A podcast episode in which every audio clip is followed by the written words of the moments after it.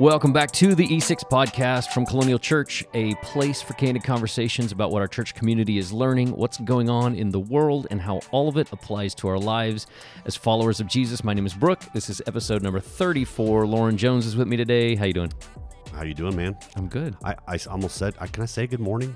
Good morning. You lose all sense of time when you're recording something. That's right. When I listen to this at midnight in a couple of days, it's gonna. Good morning. Good morning. It's it's like we talk about church. Okay, when you get up on stage and don't say this, Yes. especially when we were when we were like broadcasting to a, a different location in in years past like it was always like stop saying that just say today that's it just today so i came prepared um, but first uh, first uh, episode 33 i realized That was um, last week. i know it was last week so so this is 34 but i came prepared today in case you were going to throw out your, 34 is your favorite easy. i know 34 is so easy and i didn't realize how easy it was and i was like wait oh here's a really long list but i missed one last week Okay. that I just totally slipped my mind. And it's a shout out to Rick Farson, who likes hockey, but Patrick Roy, Ooh. um, 33. or Roy, if you don't know how to announce Yes. Pronounce his It's- name, It's Wa. I lived. Waugh. I lived in Denver in the late '90s when the Avalanche. were awesome. And I'm not even a hockey fan, but shout out to Rick Farson and Uh-huh. other hockey fans. They were awesome. Patrick Roy was I the totally, man. I totally jumped on the Avalanche bandwagon. Did you really? I did. Yes. When I was when I would watch hockey, it wasn't like I mean, it wasn't. I like would all the time, wager- but I loved like he he was the he was like he never blinked. He was awesome. He played for the for the U.S. Uh, for the U.S. team, um, and it was just he was he was amazing. I loved Patrick Roy, and I didn't even realize in the moment last week that he was that he was at 33, and uh, I totally blew that. So, so yeah, Patrick Roy. okay, well, let's hear 34. 34. I don't know that we need to do this every week, but I know, but it was just you, you caught me by surprise last week, and I wasn't ready. I got a couple that are just okay. Let quick. me let me hear let me hear your quick ones. Then. Sweetness. Okay, the greatest running back I would think of all time. the first one on my list. Walter Payton, Yep. Chicago Bears, Yep. and then um, I mean I'm not a UT fan, Okay, but I did live in Houston for a long time. but Uh, but the dreads. Wait, what? No, Nope. no, no, no. I'm dating myself. Oh my gosh, no, I know, Sorry. I know who you're talking about. No, I'm talking about, I'm talking about the be- the best Mm-hmm. Texas running back of all time. Okay, better than, and I'm I'm forgetting who you're Ricky. Gonna, Ricky, better Ricky than Ricky Williams. Williams. Earl Campbell. Earl Campbell. You Thir- are dating yourself there. 34. He was 20 at UT, but he was 34 for the Houston Oilers for a long time.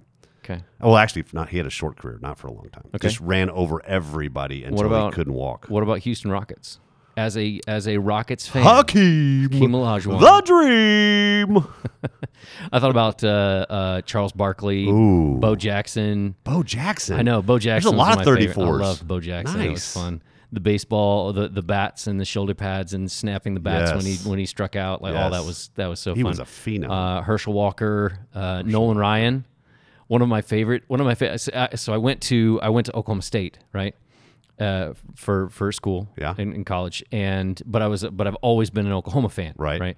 And so anytime something would happen for Oklahoma State that wasn't good, like sports wise, like it's just one of those like I relish in those kinds of things, and um, and I don't mean like like terrible things, but like so Robin Ventura was a baseball Oh. player that was a stud at Oklahoma State, and he went and there was this one game, and I'm sure you know what I'm talking about. I know exactly And what you're talking about. he One of the most epic 30 seconds in sports so good. history. And uh, so he didn't like the pitch that Nolan Ryan threw at him, and so he charged the mound, and he got up there, and old man Nolan just headlocks this dude. He his, just- I think it was his left arm is around his neck and he just starts and just starts pounding pounding him with his right fist. Oh my gosh, it was so. so I've never funny. seen anything like that. I, no, I don't think I've ever seen like a a, No. a fight that was that lopsided, especially when you're charging the mound. And I For, just, forgive us, it sounds like we're loving the violence. But you add that moment of him taking out Robin Ventura Yeah. to the no hitters, Oh, the, yeah. the 102 mile an hour fastballs. Yeah. Th- This is why he's, you know, top Kurt- five pitchers of all time. Curt Schilling's bloody ankle is nothing compared to no, Nolan no. Ryan. I didn't know he was 34. I don't remember baseball numbers very well. Yeah, Because it's such a small part of the game. Yeah. With football, there's huge numbers. A- yeah. Okay, well, I'm sorry we distracted two weeks in a row. You know, in fairness, we're going to get to 35 and 38, and like it's, it's going to be hard pressed to come up with some Who's your favorite player at number 68? Yes, yes. Jordan White. I got nothing. Was Jordan White 68? I don't have any idea. We'll have to find out. He just has a neck that tells Miss- me Mississippi must have been State on the line Bulldogs. I bet he was. I'm, I'm going to predict he was 48. Okay. He was a linebacker. Okay. We'll have to ask Pastor Jordan Yep. what number he was. How you feeling? Uh, we have football season is kicking off. I know we talked about sports, but You know what? I You know that politics makes some people go, I'm done with the NFL. And I know that now that we're paying college athletes and OU and UT are defecting from the Big 12, and there's all kinds of like reasons to find the excuse to not get excited about football season. And one, I played when I was a kid, so I think I'll always be a huge fan. yeah. And two, it's my favorite time of year. We've talked about this last week. I, I am so excited about football season. Thank God for a DVR because it saves my marriage. Because I can tell my wife, hey, we can do whatever you want today. Let's do some Yeah. chores. Let's go have some fun because I know I'm recording a game. Yeah. You know? Do you know I have not had that benefit for I don't know how you I don't know how you enjoy probably sports. probably a decade. I don't know how you well, I, I know how you do it. Actually, you're a good husband, and you just miss the game. I just miss the games. I, re- I I respect push- that. I get push respect that. notifications for our listeners who are, are addicts out there. You got to say you got to make your spouse number one. You Yeah. got to make your kids number one. That's why my DVR is so That's so why- important that's to why me. the DVR because I can you. love the people around me well, and Uh-huh. I'll just I'll just stay up a little later and enjoy. I'm like, some- no, no, no, no, some no. I'll totally fold this laundry right here in front of the television. I can totally do that. That's good. Yeah, that's yeah, good. Yeah. All right, so we have a lot of things to cover today. We're going to get into a bunch of stuff. We're We going to talk several about things. Yeah. We're going to talk about Acts two from the weekend and um, and also our our special giving opportunity that we talked about on Sunday. So um, so we'll, we'll we'll get to those things, but um, but as we as we tra- transition from sports and dive into something a little a little bit uh, more serious here. Um, recently, I was listening to a podcast interview of Josh Harris. Um, and if you don't know who Josh Harris is, this is a guy who um, back in I think the '90s wrote Late I, '90s. I Kiss Dating Goodbye. Um, Huge and seller of books. right, like I- like yeah. millions and millions of copies. And if you are, What, what would you say? if you're probably over the age of 30 and you don't know I Kiss Dating Goodbye as a 35 book, maybe. 35 maybe, yeah, maybe. Then I, then you you probably didn't grow up in church. Yeah. Um, so I, I was I was listening to this interview and and so he has apparently um, he's gotten divorced. He has um, stopped being a pastor from his church and is leaving at least the evangelical tra- uh, tradition. Now, now saying I no longer identify as a Christian. It's been a the Hmm. So- arc of his story is. I just I'm. I'm curious of your perspective. Like, how do we take things like this? And I know we've we've kind of alluded to um, the the celebrity culture of of at least evangelicalism or American Christianity with with people like. Uh, uh, Ravi Zacharias or Bill Hybels or or Driscoll or any number of other moral failures. names that we could Yeah. throw out there. Yeah. Um, you know, I think of other uh, other people in um, um, Carl Lentz and uh, uh, oh, another guy's name. It doesn't matter. Um, how do we uh, how do we take this when I mean that's the I don't know what's your what's your perspective on on what's going on with Josh? Well, yeah, I'm glad we're talking at least briefly about Josh Harris. I don't know how many of our listeners. I'll bet a bunch of our listeners have either read the book "I Kissed Dating Goodbye" back in the day, um, or have heard it spoken about, taught, um, maybe even been at Christian events, you know, Yeah. conferences, concerts, et cetera, where where Josh Harris was a guest. He was that. He was a he was a huge influence for a couple decades. Um, and the gist of it, do you, do you feel comfortable? What, what what do you what would you say is the gist of his book, uh, or the gist of what uh, what was the premise of I Kissed Dating Goodbye? Well, just to be to be fully honest, um, that was a big deal when I was in high school. Yeah, Um, I, I graduated high school in '99, so uh, so right so that was right That in was the in in the and in I the- was a youth pastor, so I was on the other side of that, Yeah. Reading that book, talking about it with people. Right. And there was a study guide that went along Um, yeah. with it. And I know, like, my wife and I have had this conversation, and that was a big deal in her church when she was growing up. Um, I never read the book. I think it was one of those like my I don't I don't want to throw my parents under the bus because I'm speculating at this point, but probably was was said, hey, you should read this book, Yeah. and I was lot of parents not not interested in reading books because that was it, it, you had to sit still, and Yeah. until audiobooks became a thing, I did not care. Yeah. Um, I wasn't going to listen to books on tape if you want to go back back in the day. But so I, I don't know that I've ever actually. I don't think I've ever read the book. But um, I, I guess the the idea was, or at least what I've understood, is that um, that the purity is is the ideal, and dating uh, in in the ways that um, that the culture, at least at the time, understood dating was was not healthy, and there should be courtship, and your parents should be involved in choosing who uh, who this person is for you, and how well that works out. Like that's that's kind of the understanding that I've got. Yeah, yeah, you're you're you're not far off at all. I th- I think the I, I haven't in fairness I haven't read it in years, but I have read it. Uh, the gist of it, my understanding is is is that, and I want to include a little bit of, of what we know about him to to make my point. It was written by a teenager. Uh, he wasn't quite twenty when he wrote it uh, about dating and even marriage uh, as a single guy, Which which as a homeschool single guy, which is amazing that we would give it such credence. But but he spoke with with great conviction and very effectively about how uh, purity is what God wants, and that there, we shouldn't be dating. That's why he said, "I kiss dating goodbye," and that you should finally only court when you're ready to marry this person. Um, and I, I would say it's not from the scriptures, uh, but but it came across with such great authority, and the purity movement, True Love Waits, and other things like that were so big at the time that this was just embraced.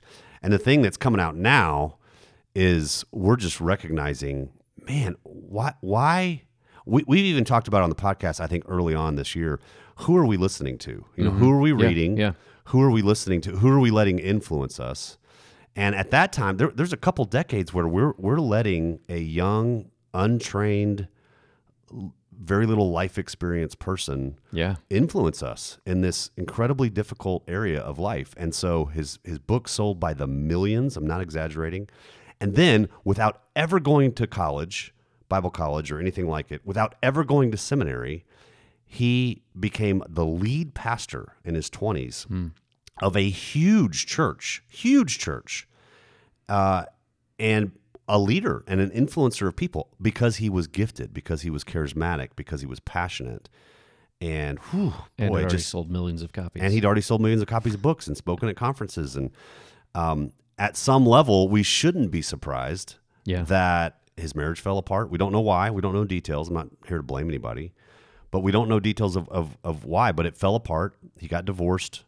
And now he has said, I don't identify as a Christian. I'm questioning everything. Um, and so it brings up a couple questions. I, I think it's worth saying, hey, the evangelical world right now is talking about Josh Harris Yeah. the last couple years.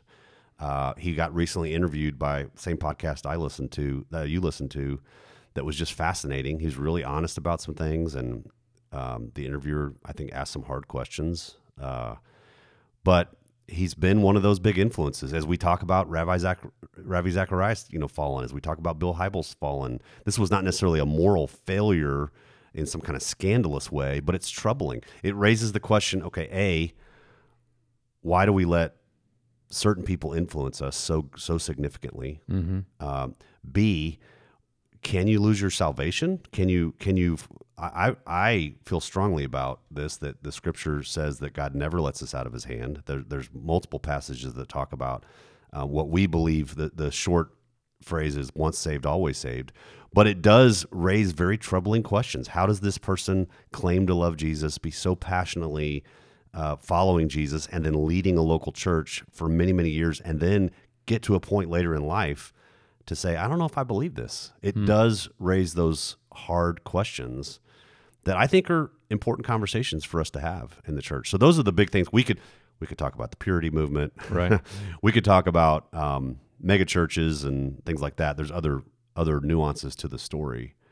I will say um, one practical application that that jumped out to me in kind of watching what's happened to Josh Harris that I can't take credit for. Um, Skye Jethani, a, a, a, a guy I like to listen to and, and respect, he said, it really makes me want to encourage people to read dead people. Um, and what he meant by that is, okay, yeah, you can you can go ahead and read a new book written by an author who's alive now, who's who's living it now, but maybe for every one of those kind of books, read two, three, four books that are written by someone who's long gone, whose whose work has been studied, whose lives have been studied for the fruit and the maturity and the wisdom. And there's some um, there's something to be said about that because case in point, teenager writes a book on courtship and dating and marriage I mean, I was honestly with I no was, training, and we we just bought it. I was shocked when I was listening to this interview because I didn't know. I didn't know any of that. All I knew was this is a leader who wrote this book, and this is an, an important Well, thing. and you, need to read. you were a book. and- teenager, and- right? Exactly. But And people like me, youth pastors, were going. Everybody should read this. you Right. know? So so my wife is an author and I think about the times that she and I have had conversations of like, "Oh man, what if we what if we wrote a book about like m- about marriage?" And I'm like, "Well, that was we we've been married what, 13, I think 13 years now, I forget. Um yeah, 13 years. And it's like this was this was years ago. and we when- only when have had- 13 years. And this was years ago. It was like, "Hey, this would be a great idea. We could totally write this book like as we're going through, oh man, parenting. Like we could write a book about parenting." I'm like, and then we come to our senses like we don't know what we're doing yeah, we're just still trying to figure this out like and and to, to to I was shocked when I when I found out that oh he was he was literally a teenager Yeah. when he wrote this book that we then just latched onto which which is tough because it, it doesn't mean you didn't have anything to say. Like for example, I would argue sure, yeah, the yeah. couple who's been married two years is very different than the couple who's been married 13 years. right Uh, just like the couple who's been married 13 years is different than the cur- couple who's been married 43 years. Like I love to hear Ron Downing talk about the way he and Cheryl Yeah. still court each other and the the stuff they've learned. He's got credibility. But uh, the other thing I want to say is that doesn't mean young people don't have a voice. It Absolutely. It doesn't mean less experienced people don't have something to share. We just need to take it in that context. right but there was You know? no there was none of that context No, it it was wasn't. it was a this is the authority It was on it how was you this should is what be the dating. Bible says. It was dangerous. That's what know? that's why I'm like that's what Yeah. gets me so crazy about Yeah. it is it's not it wasn't like a hey there's this kid that wrote this book and Yeah. it's it's interesting like what if you you know take a look at it or or let's let's talk about it or something it was a it was a no this is this is the way to date like. I kiss dating goodbye this is this is the option this is what you should be doing as a Christ follower And you know so what? It's- go for it it's done a lot of damage. yeah It's done a lot of damage. Yeah. That's that's the most disheartening part about it for me. Well, I'm Mm. glad I'm glad you brought him up. Um, it is it is one of those things within the Christian subculture that's being talked about a lot these days. Um, but yeah Well- so this weekend yes, we talked about Acts, Acts two, um, and uh, and and uh, so so last weekend we talked about uh, the, beginning Pentecost and uh, the the Holy Spirit coming in and speaking through Peter to all of the people, and then now we're picking up um, picking up after that. Where we have lots and lots of people, and um, I, I really liked your your key questions, right? So, who who came together? Why did they do that? um, uh, what did they do? And and I think I said those out of order and how how they came together, right? yeah, And so I, I thought that was the the, the togetherness um, Hmm. perspective, um, or, or or just just the, the the statement of this is what it was. They Yeah. were together. Yeah. Um, you asked a you asked a question. Um, you know, uh, how together is our country? right, Right? How together are we right now? What, which was a little bit of a, a punk rhetorical question because I think I think we all agree But that stood out how, to me. How like, divi- divided our country is. Right. Um, yeah, yeah. I, I, I think I think that's the hope, the positive, the positive of the of the passage we looked at is so beautiful. It's a picture. Um, it's a picture of the early church. I think that we glamorize the the early church a lot. Right. Oh, they were so perfect. Of they course. just loved each other Sure. and shared everything. But we, we know better. We, we keep reading the letters that Paul wrote to all these different new churches, and they were a hot mess in different ways. um, but this this first this this initial picture that we get at the end of Acts chapter two of what happened after all these people repented, all these people turned to Jesus, is they came together. They came together and loved each other well. They learned together. They they worshiped together. They shared all their stuff. Um, they met each other's needs all around them. Yeah. And and and the picture is every day, every day, every day. Uh, we we come together once a week for an hour, or more realistically, we come together once every you know month for Yeah, an hour. yeah. And wonder why, you know, I don't know about this Christianity thing. It doesn't feel that different. Yeah, because we're not doing it. we're not doing it. You know, uh, I you said you said it wasn't something that they did together. Wasn't something they did. It was something, that they were. Yes.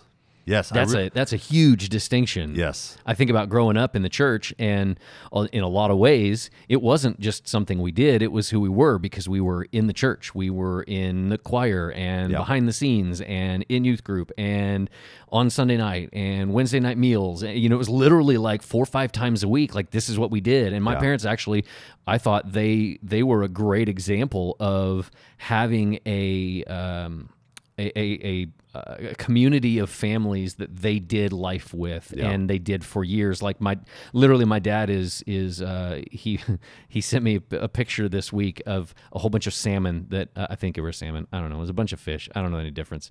They're all fish. But he and he and one of these guys who they were in they were in church together. Their families are are their their kids which is us all grew up together and started having babies and all those kind of stuff. But like all these families and and he's still my dad's 73 and they were they were this this is what they were doing they were doing life together and and it seems like it's it's you know instead of being just something that we do on a on an occasional basis you know once a month or or twice a month or maybe even we go more often than that but it's it's more than just sundays it was something that they were Yeah.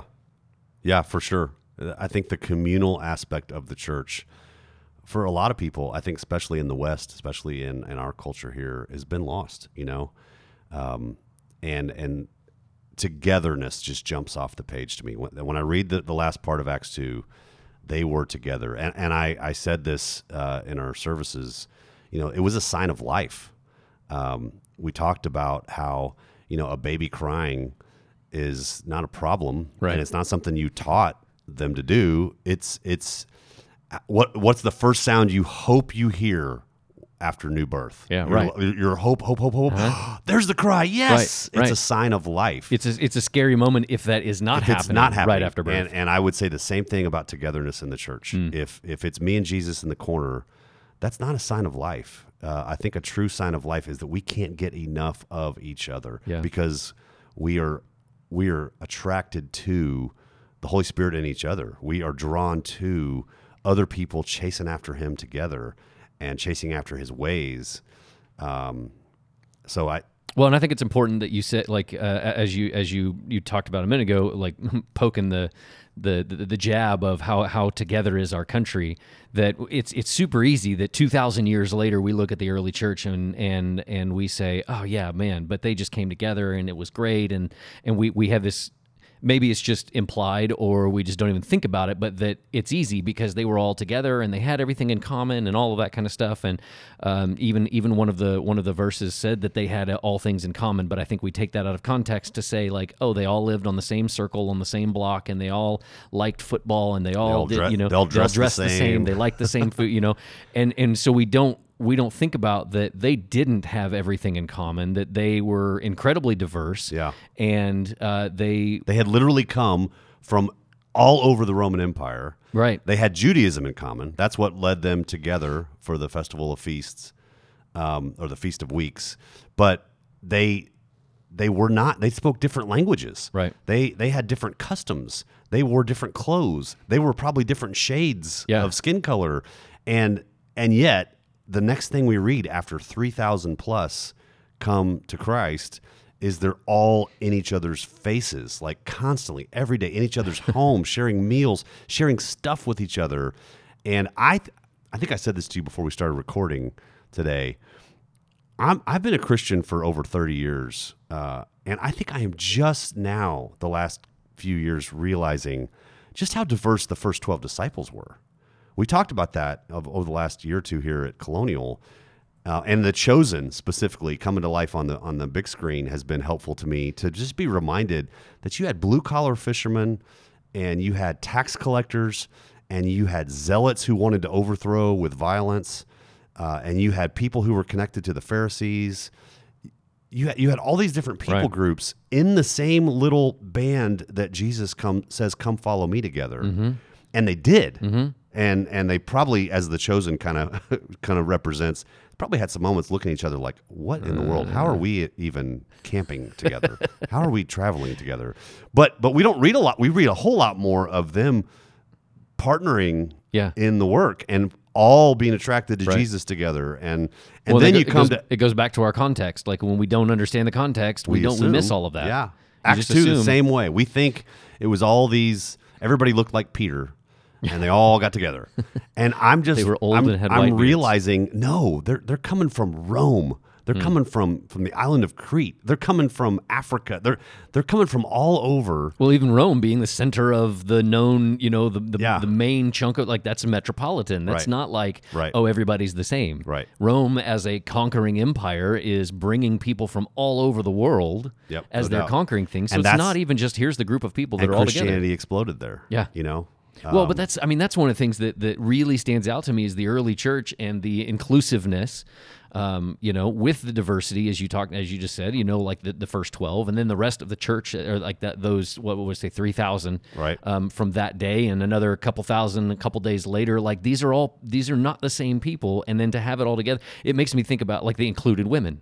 That's a big deal. big deal that And we then- that we then- gloss over because it's it doesn't feel like a big deal to us. Right, right, because you it's not it's not weird now, Right. You know, but but back then It was, that was it was not done. That was crazy. The the fact that that Jesus took time to speak to women, or that he included them in his circle. the revolutionary aspect of, of Is his- nuts. His, influence is lost on us a lot. But you then know? you can look at the then you look at the rest of the uh, you know it- it- kind of the history as uh, you know beyond sorry beyond the Bible of, of of some of the things that the early church did and they created hospitals. They were called atheists because they didn't believe in all these other gods and they didn't you know they created hospitals to care for the sick that the people that the Roman Empire was like yeah we just shun them and push them away but these people all of a sudden care about them Yeah. and they're taken care of. They care about the, they they create orphanages like that all came from the church like Yeah.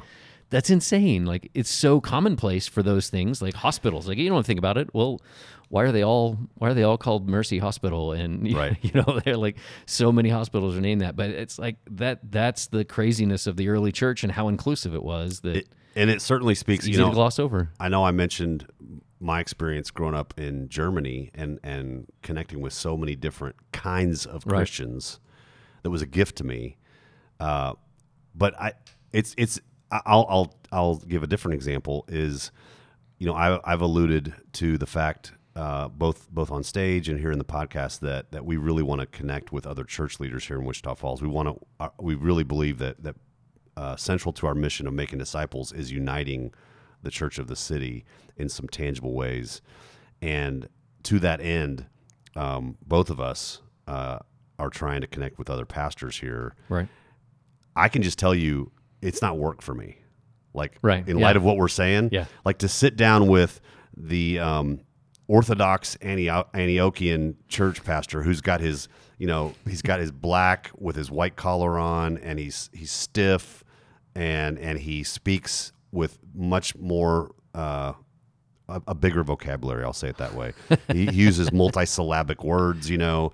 Um, and then to sit down the next day with someone from, you know, Mercy Church I mentioned last week, and to sit down with someone from First Baptist, sit down with someone from from First Presbyterian with different theologies and different, even different styles of worship. Sure.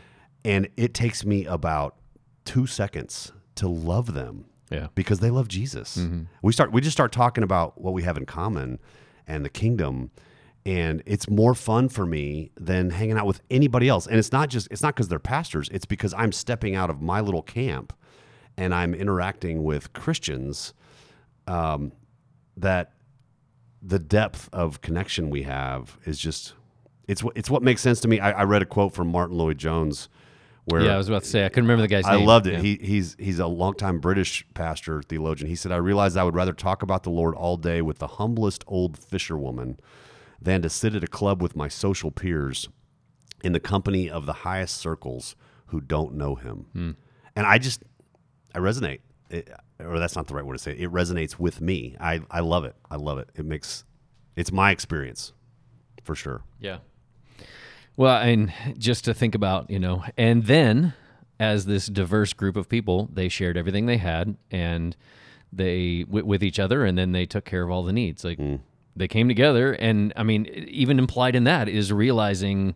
Uh, the needs of people that don't look like you, that don't sound like you, that don't dress like you, that don't eat like you, and don't live on the same block. And but they, but that's what they did. They were a diverse group of people that came together and said, "Well, what are we looking at? Yep. Okay, Here's what's going on. and and they didn't do it so that something will happen.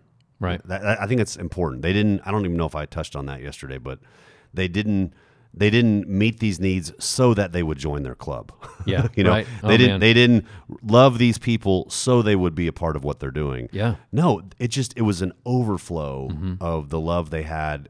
They they were experiencing being loved by God Yeah. and redeemed, and so all they could do, they were com- they're compelled Yeah. to to love and to share, and um, that's my experience too. Is uh, I can be as self-serving as the next person in my in moments, but for the most part, I I love watching God just convict me to share and to give, and with without a an agenda, you know, because it just it's what we're made for Yeah. for sure.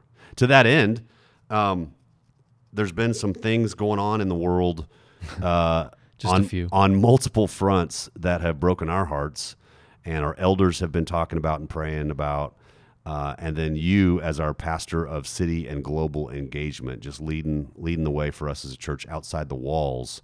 Um, I, I'd love for you to share, especially for all of our listeners who who weren't with us this weekend, Right. and are catching up. I'd love for you to share uh, just what we're what we're trying to do, uh, just very intentionally this week, Sure. with some financial uh, generosity. Yeah, well, I mean, as you as you alluded to there, and we talk about is we've talked about uh, um, Afghanistan, obviously, with sitting down with uh, uh, with with Brett and Wayne and and uh, the their their perspectives on what's going on there.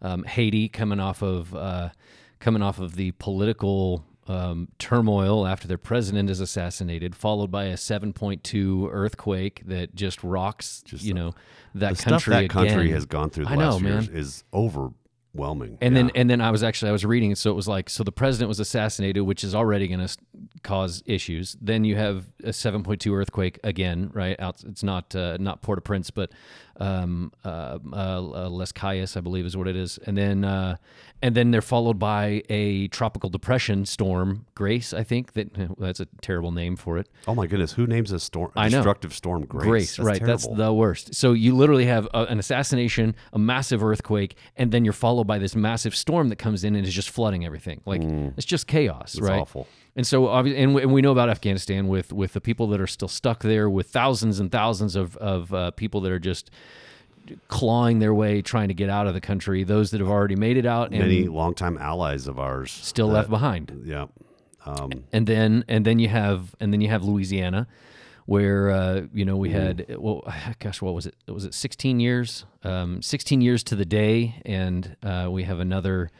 Um, another hurricane, Hurricane Ida, uh, 16 years of the day of, of Katrina, I believe. See if I can be this shallow and silly. Yes. Ida is a much better name for a violent storm that we we despise.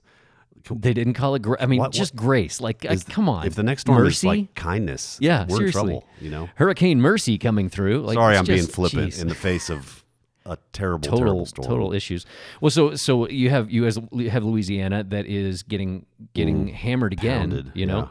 Um, and and to be 16 years to the day, I I remember um, I, I grew up in Oklahoma City um, and Tornado Alley, and there was specific storm or specific tornadoes that came through and tore up uh, more Oklahoma, and then it would be almost years, you know, two three years to the date, and it would happen again. And so the the trauma that comes with having those same things happen again, and I can imagine 16 years. Uh, I mean, think about think about Wichita Falls. I mean, how many? w- You and I are both uh, new to Wichita Falls, if you will, over the past five six years. Yeah. And how many times have you heard about the tornado? Oh, yeah. in '79. Yeah. Right. So we're talking 42 years ago was one, and we're still traumatized by that in the area. So 16 years, you recovery has Very- happened. very we're moving on, and it, and and it all happens again. And so And even with the levees holding up, as far as I still know, Right. it's been just devastating. and it's just bad. So there's um, there's I think there was a million people without um, without electricity, um, which again come back to Wichita Falls. We experienced that earlier this year in what February when uh, when we didn't have power for what three days, four days, and there's you know it was rolling blackouts or whatever they however they called it and and I just think about the ways that that was like oh my gosh this is life altering right now what are we going to do and it was freezing cold but to have a million people now in a specific area that's getting hammered by a storm and now don't have power they don't have a way to uh, I mean th- think about all the food that you've lost, and then and then all of the rain and everything. So it's it's a big deal. And I, I think I, I even skipped over this in Haiti. Um, with the with the earthquake alone, the death toll is at 2,200 people. Oh my goodness. There's there's like 12,000 people injured, and there's still hundreds of people missing. Yeah. You know, their their transportation is shot.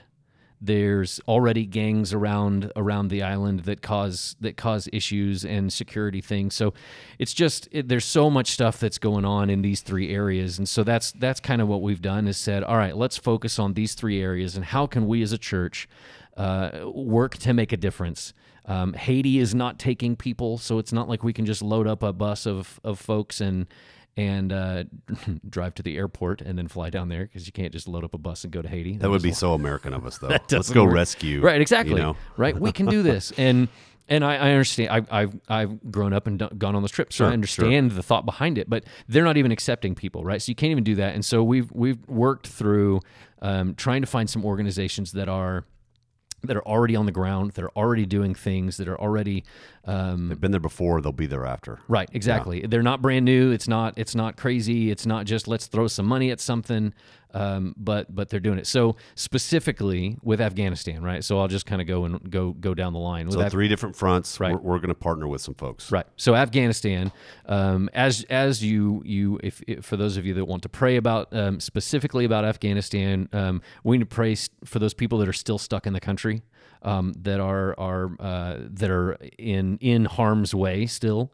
Um, we need to pray for the underground church that cannot be above ground, if you will, um, because they will be slaughtered Yes. if they are so and and it's not gone it's just you can't do it and so that was one of the difficulties is trying to figure out how do we support something that you can't tell anybody actually exists. We know it exists but how do you how you connect to it when when you can't say hey social media i posted this on facebook. You can support this church in uh, in kabul. Well that doesn't work. Um, we need to pray for uh, the workers, the people that are there that are providing resources and safety. Any of our um, the, the the contractors or military, I guess they're all gone now at this point. But um, you know, everybody that's still left behind, the organizations that are still trying to do work in there, still risking their lives with Yeah. the Taliban, and then all of those that are displaced. There's you know tens of thousands of Afghanis that are displaced and moving literally all over the world. Right.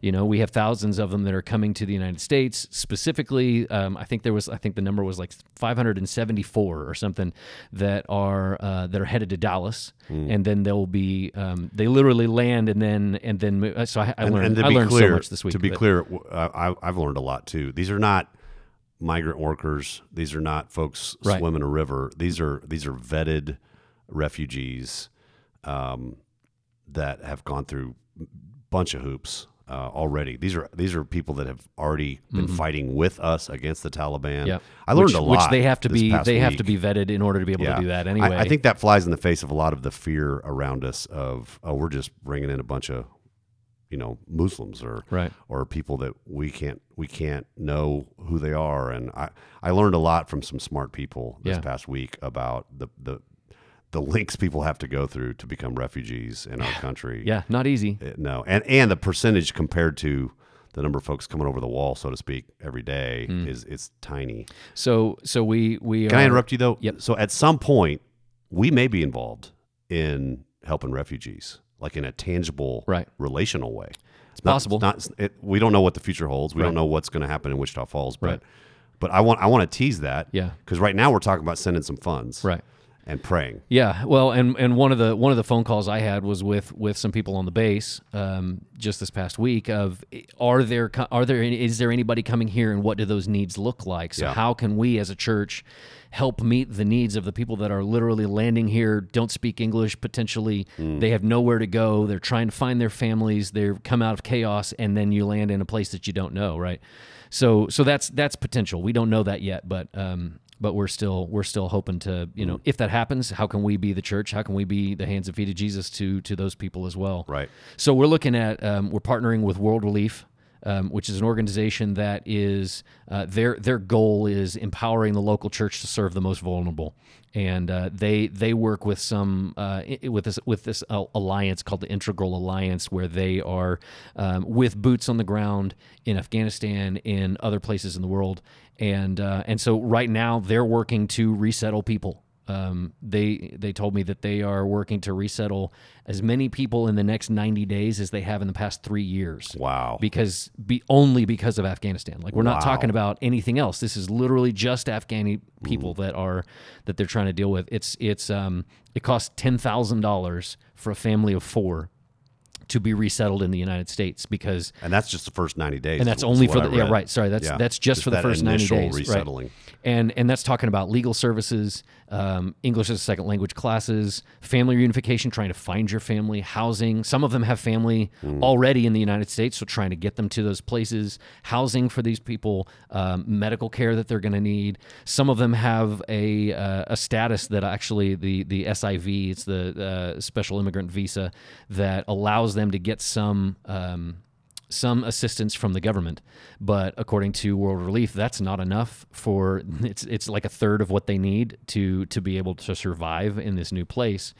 And uh, and then there's other people that are also coming that um, they don't have the SIV status. They are not getting any assistance from the government. They can't work a job, and so that's what World Relief is doing It- locally here is trying to figure out like how do we take care of these people that are now displaced um, because of what's going on in Afghanistan and I am excited with with everything I've read about World Relief and and a few like minded uh, Christian leaders that have recommended World Relief. I like seeing how how local they are. Yeah Um, it's not sending a bunch of us to them. it's Right. empowering people that are there. Right, And I- exactly. And I, love how much they want to partner and and really empower the local church. Yeah. Even the underground church. yeah. You know. and that's harder for them that's harder to talk about in those in that situation specifically but um, yeah so th- so then let's let's move forward to to Haiti right so we talked about there's assassination you got the massive earthquake earthquake you got the tropical depression coming in causing flooding so with two 2000 people plus that, that have died from this 12,000 people that are injured and hundreds missing right? So you think about all of the medical issues that are happening the trauma that's happening from uh, from the people that have lost loved ones. Yeah. Um, the safety of the Haitians that are there now, right? The safety of the people that are trying to work for them, the church that's on the ground, um, specifically to to your point with, World Relief, that was one of the ones that they can be upfront about and say out loud, we are working with the local church because the local church is uh, not just meeting immediate needs, but is a lot of the hope for uh, long term recovery and uh, so and, and, then obviously the people that are providing resources and stability there on the ground. And so world relief is actually in les cayas which is where the uh, the, the the main chunk of this earthquake destroyed. It's one of the poorest uh, parts of of haiti. Um, just just just to uh, to to prove that like right there we're talking about ten thousand dollars for a, an afghani family of four to to resettle in the united states. It costs $120 for a family in Haiti to get a get a response kit, um, which is like like uh, uh, we're talking about food, we're talking about um, hygiene, shower kits, sheets for beds, um, and temporary housing. 120 bucks, 10 grand if you're in the United if you you're resettling in the United States. Wow. Like that's insane. Yeah. 120 bucks, and um, and so they're working in this. They're working to meet short term, uh, the short term needs, which obviously is is the immediate like, oh my gosh, I need food. I don't have a place to stay. I can't get out of the rain. Um, I need a bed. Those kinds of things. The the the hygiene side of things, taking care of families, um, and then working with churches and supporting the local church and how. And so it, it get back getting again back to your point. Like it's not just let's just ship them some money or let's just ship some some uh, uh, some Americans in to fix the problem, but how do we support the uh, the the churches, the people, the we've, you know, the person of peace, if you want to get to that, that that is already working in that community and supporting those people, rather than just saying, "Hey, I'm the I'm the cool person that has the funds, so I'll come help you, and then bye, I'm gone." Right. So so World Relief is is working there as well, and and like transportation is difficult um, because it was, a, it was a massive earthquake that destroyed everything. You know, there's thousands of homes that are just gone. Right, the roads are messed up, so transporting anything. If you're in Las Calles, you don't have anything because everything's destroyed, everything's messed up. Um, so things have to be shipped in or have to be uh, driven in from uh, from Port-au-Prince but but that's difficult because you can't get through everything. Like not all the roads work, and then you talk about the safety of um, of the people there, of uh, of of people that are in. Uh, trying to, to help in that in that area when you have you know we, we know this from um, from any other place that it happens when something like that happens looting occurs like everybody's everybody's Yeah. worried about me Yeah. and uh, and so you start to try to take care of your own at the expense of other people and obviously that's not everybody because there are tons of people that just dive in to help their neighbors as we've seen in the United States a million times you know over and over when we have these trage- tragedies happen everybody you know there are people that loot and there are people that jump in and help their neighbors and Right.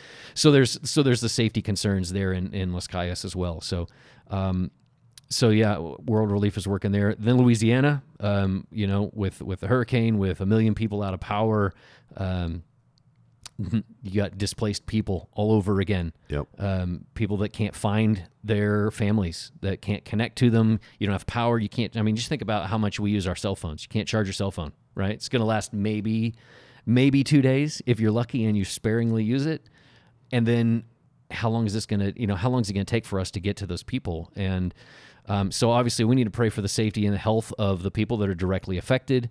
Um, we have uh, pray for the people that have that have lost power the people that are displaced. Um, and so we're partnering with a local organization there that's actually in Lafayette um, which is which is uh, get my directions right e, uh, west excuse me west of um, uh, of New Orleans. Okay. and they're in the middle of all of it and uh, you know providing meals um, meeting the immediate needs of the people that are displaced and uh, r- connecting them with resources working on long-term recovery their boots on the ground there in the in the area and uh, you know and so if you if you think about those three areas um, you know afghanistan we have the military connection here in, in wichita falls we have the base that strikes home for a lot of people in our Right. community. You People know, who've we- served over there, Yeah, yeah, yeah. befriended Afghans. Um, And so to watch that happen Yeah. and you can't do anything about it, you're not involved in it, there's nothing we can do other than watch in horror and pray. yes. Um, so this is another way that we can that we can reach out and give us give us another option. yep. Um, you got Haiti. We have we've had uh, groups from um, from Colonial that have taken trips to Haiti in the past. Mm-hmm. Um, and we have you know our our uh, Caribbean students here at MSU with a big uh, Caribbean population. sizable Car- Caribbean population at at uh, MSU. And uh, and Louisiana, where we have we've got colonial connections and family that are in the area. Yep. We've we've got people that have worked in hurricane relief in the past, and then again again to see it happen again in the same Right. you know not exactly the same way, but Yep. in same similar areas Yep. with same kind of devastation. Well, it was the uh, the fifth the fifth largest storm to ever hit. Fifth most destructive. Or most storm destructive, is there what they were saying. Yeah. Yeah, so You're so- right. It's it's hitting it's hitting on all three fronts that in some ways I think touch Yeah. everybody in our community. Yeah. That that's where I want to jump in and just say that's where our elders have come from. Our elders met this past week and um, we realized that some of our people may have a heart for what's going on in Louisiana. Sure. And Afghanistan's not really on their brain or vice versa. Right. Uh, or or obviously with Haiti. And so I guess I'll tee it up for you. We have decided, if you weren't there this weekend, uh, we have decided that later this week we are going to send uh, a bucket of money to each of these three uh, efforts. Uh, we're just going to go one third, one third, one third. Um, and if I can go ahead and just Sure, go for it. Tell me if I'm saying it accurately. um, but we are matching every dollar given up to ten uh, up to ten thousand dollars. We've Yep. got a we've got what we call our outside the walls fund. The money's already there. Uh, it's been given to meet the needs of the least of these and to to advance the kingdom outside the walls of the church. And so our elders have just prayed about it. Uh, it's actually really cool when we talked and prayed about it because we all came up with the same number without without even uh, debating it.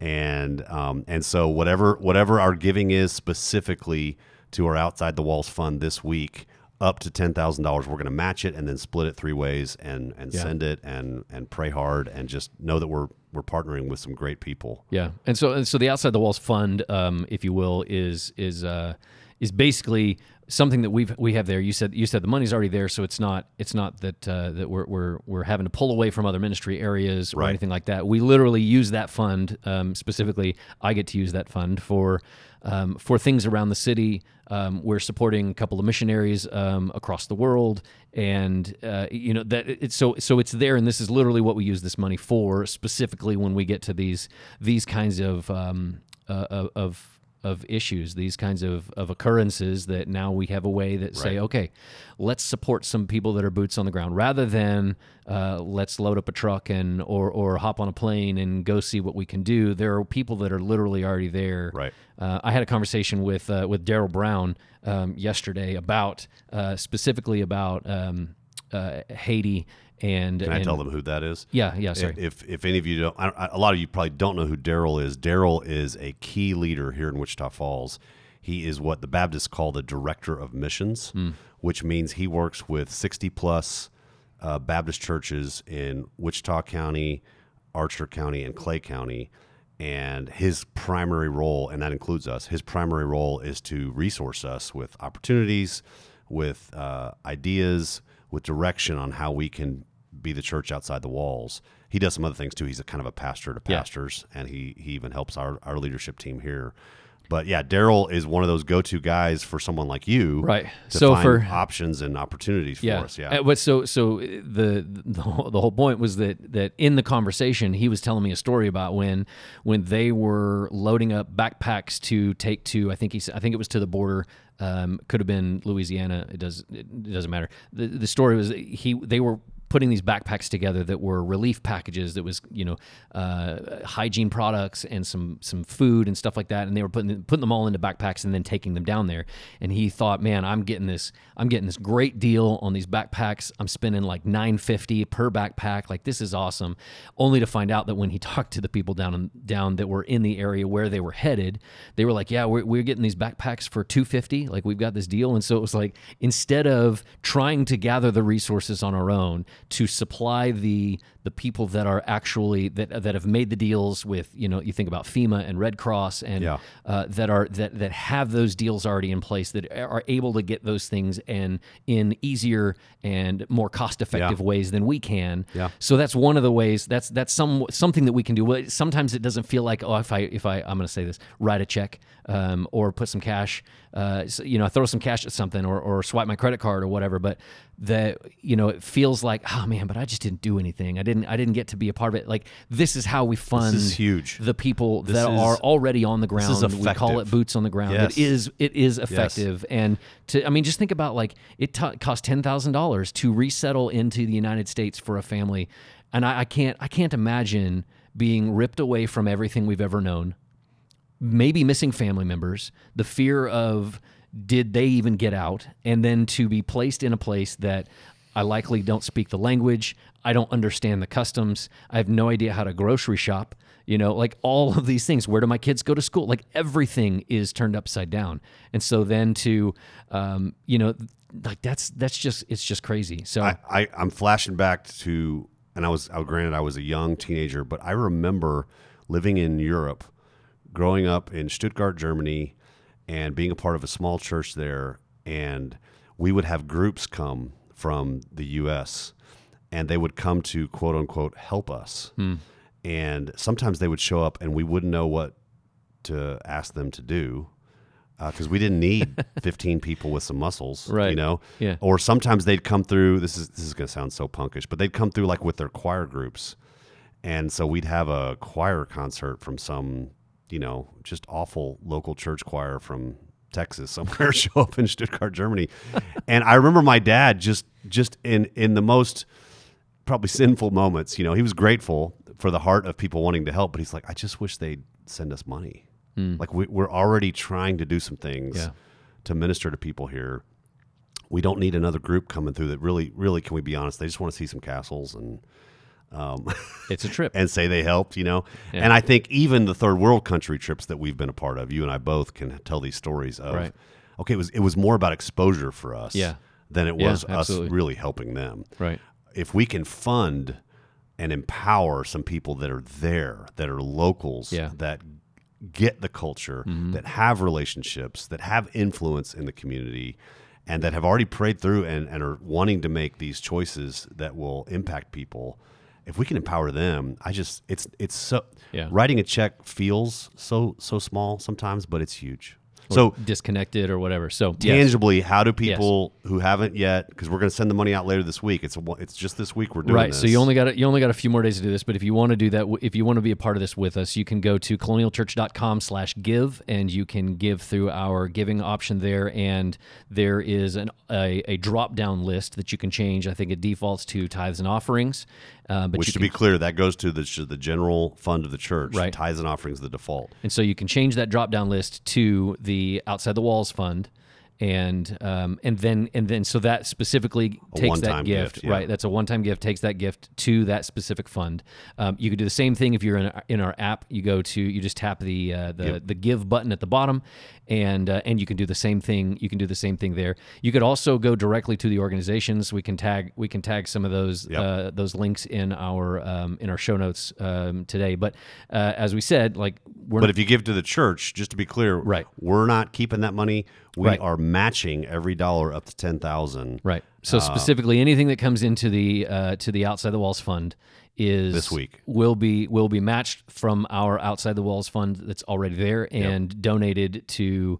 Uh, to these organizations, to these specific, and, and not just to the organizations, but to these specific, um, to these specific relief areas Yes. and and these specific uh, initiatives, right? Haiti, and Louisiana. So it's not just the general fund, as Right. as you talked about. Uh, it's not just the general fund of these places of like, hey, it's World Relief's general fund, and it it, it goes to uh, administration and um, uh, uh, promotion all those kinds of things. This is specifically giving to those areas, um, to uh, Afghanistan, to um, the, uh, the the southern part of Louisiana, and to uh, uh, Las Cayas um, in Haiti. So, so yeah. Um, if you you jump in there with us, we're gonna we're gonna match that, and we're gonna send that out this week. And And, and can I can I be this transparent? Um, our church is not doing well financially.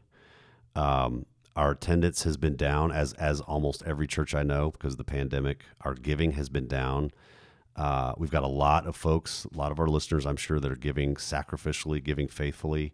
Uh, but it's a it's a hard time for the church at large in America and in Texas. It's a hard time for Colonial financially, and our elders have not taken this decision lightly. That just like for me personally, the the Joneses cannot be generous only when we've got extra. yeah, The Joneses cannot be generous only when uh, we think it'll work. uh, the Joneses can't can't give um, only when when uh, we can pay the bills. As as crazy as that sounds, uh, we're supposed to give first. We're supposed to live with our hands open. That's part of what we to tie it back to Acts chapter two. That's what the the early church models for us. And so our elders just said, you know what, this is this is probably going to impact our giving. I'll say it again: make this above and beyond what you normally give to the church. Give sacrificially toward this end, and let's all just trust that God is going to take care of us. God's going to take care of our families. God's going to take care of our church. He owns it all already. I have to remind myself that every day. Uh, and let's give sacrificially. I I triple dog dare you to give what you normally give to the church, maybe even more, and turn around and give to the outside the walls fund, so we can celebrate and double it and send off some some effective help to people. yeah, and and on top of that, um, I actually got an email uh, this morning um, from World Relief as they are. Uh, they are looking for for some things that are going on. They're working with some other things, um, but they are actually doubling, uh, or, or not doubling, but they they have somebody that's matching the gifts that are going to Haiti Specifically, specifically. Oh, wow. So So while it's going to be quadrupled. so right, so that money that money that's given, the, it, At least that one specifically to that's Haiti. going to go to Haiti is Right. going to be quadrupled. Right, it's already it's already going to be uh, That is gonna. Be, going to be uh, going to be doubled again. So, um, so that's that's just a really cool thing that. Um, And to be know, clear, we're only doing this more- this makes week. it even more fun. We're only doing this this week. Um, pray about it. Uh, I, I encourage you to to talk to your spouse or your significant other. Uh, maybe maybe choose something you're gonna you're gonna go without this fall, so you can make a, a, a good contribution. And I, I believe we'll probably send out our money on our, our Friday of the week is Thursday. Thursday, probably. So don't put it off this week. Yeah, you know, give up that pumpkin spice latte that uh, it'll come back next year. And You know, if you add up all the pumpkin spice lattes that some of our listeners are going to drink over the next six months or four months or whatever it is, it may be a and lot, then you double lot of and then money. you double it with outside the walls, and then you double it. With I have my the- own with the world- Starbucks addiction, and uh, my wife has reminded me how much that adds up to be. I know. Okay, okay. I've talked uh, probably more than I've talked on on any of our podcasts so far. You get Brooke talking about needs in I the know. world and people hurting and people that don't know Jesus, and uh, he just opens up, man. Uh, that's crazy. Um, okay, we got to pause this conversation. We'll be uh, we'll be back next next week. Um, anything else you want to talk about, Lauren? Before we before we wrap this sucker up, what can we expect next week? Those kinds of things. just want to remind everybody let's uh let's be students of scripture um don't wait for some bozo like me to provide all the the teaching or or listening intently that we want to do to the lord be uh, read read dead people uh, and more than anything read the scriptures and so acts i would say chapter one two three again this week read the first three chapters of acts and really ask the lord to, to teach and convict let's do that together All right. Well, thank you guys for listening. Um, we uh, will wrap this up. We'll come back next week. This has been the E6 podcast from Colonial Church. You can always get more information from about Colonial at colonialchurch.com. If you want to give as a part of this, you can go to colonialchurch.com/give, or you can jump in the app. Um, we also have an app, so you can go to the App Store, the Google Play Store. You can get more information about us there. Um, we'd love to hear from you. Send us your con uh, your your questions. Man, I just I'm just ruining the end of this. It's awesome. I love it. Um, you can send us your questions. You can send us your feedback to podcast at colonialchurch.com, and uh, we will pick it up again next week. And happy Labor Day, everybody.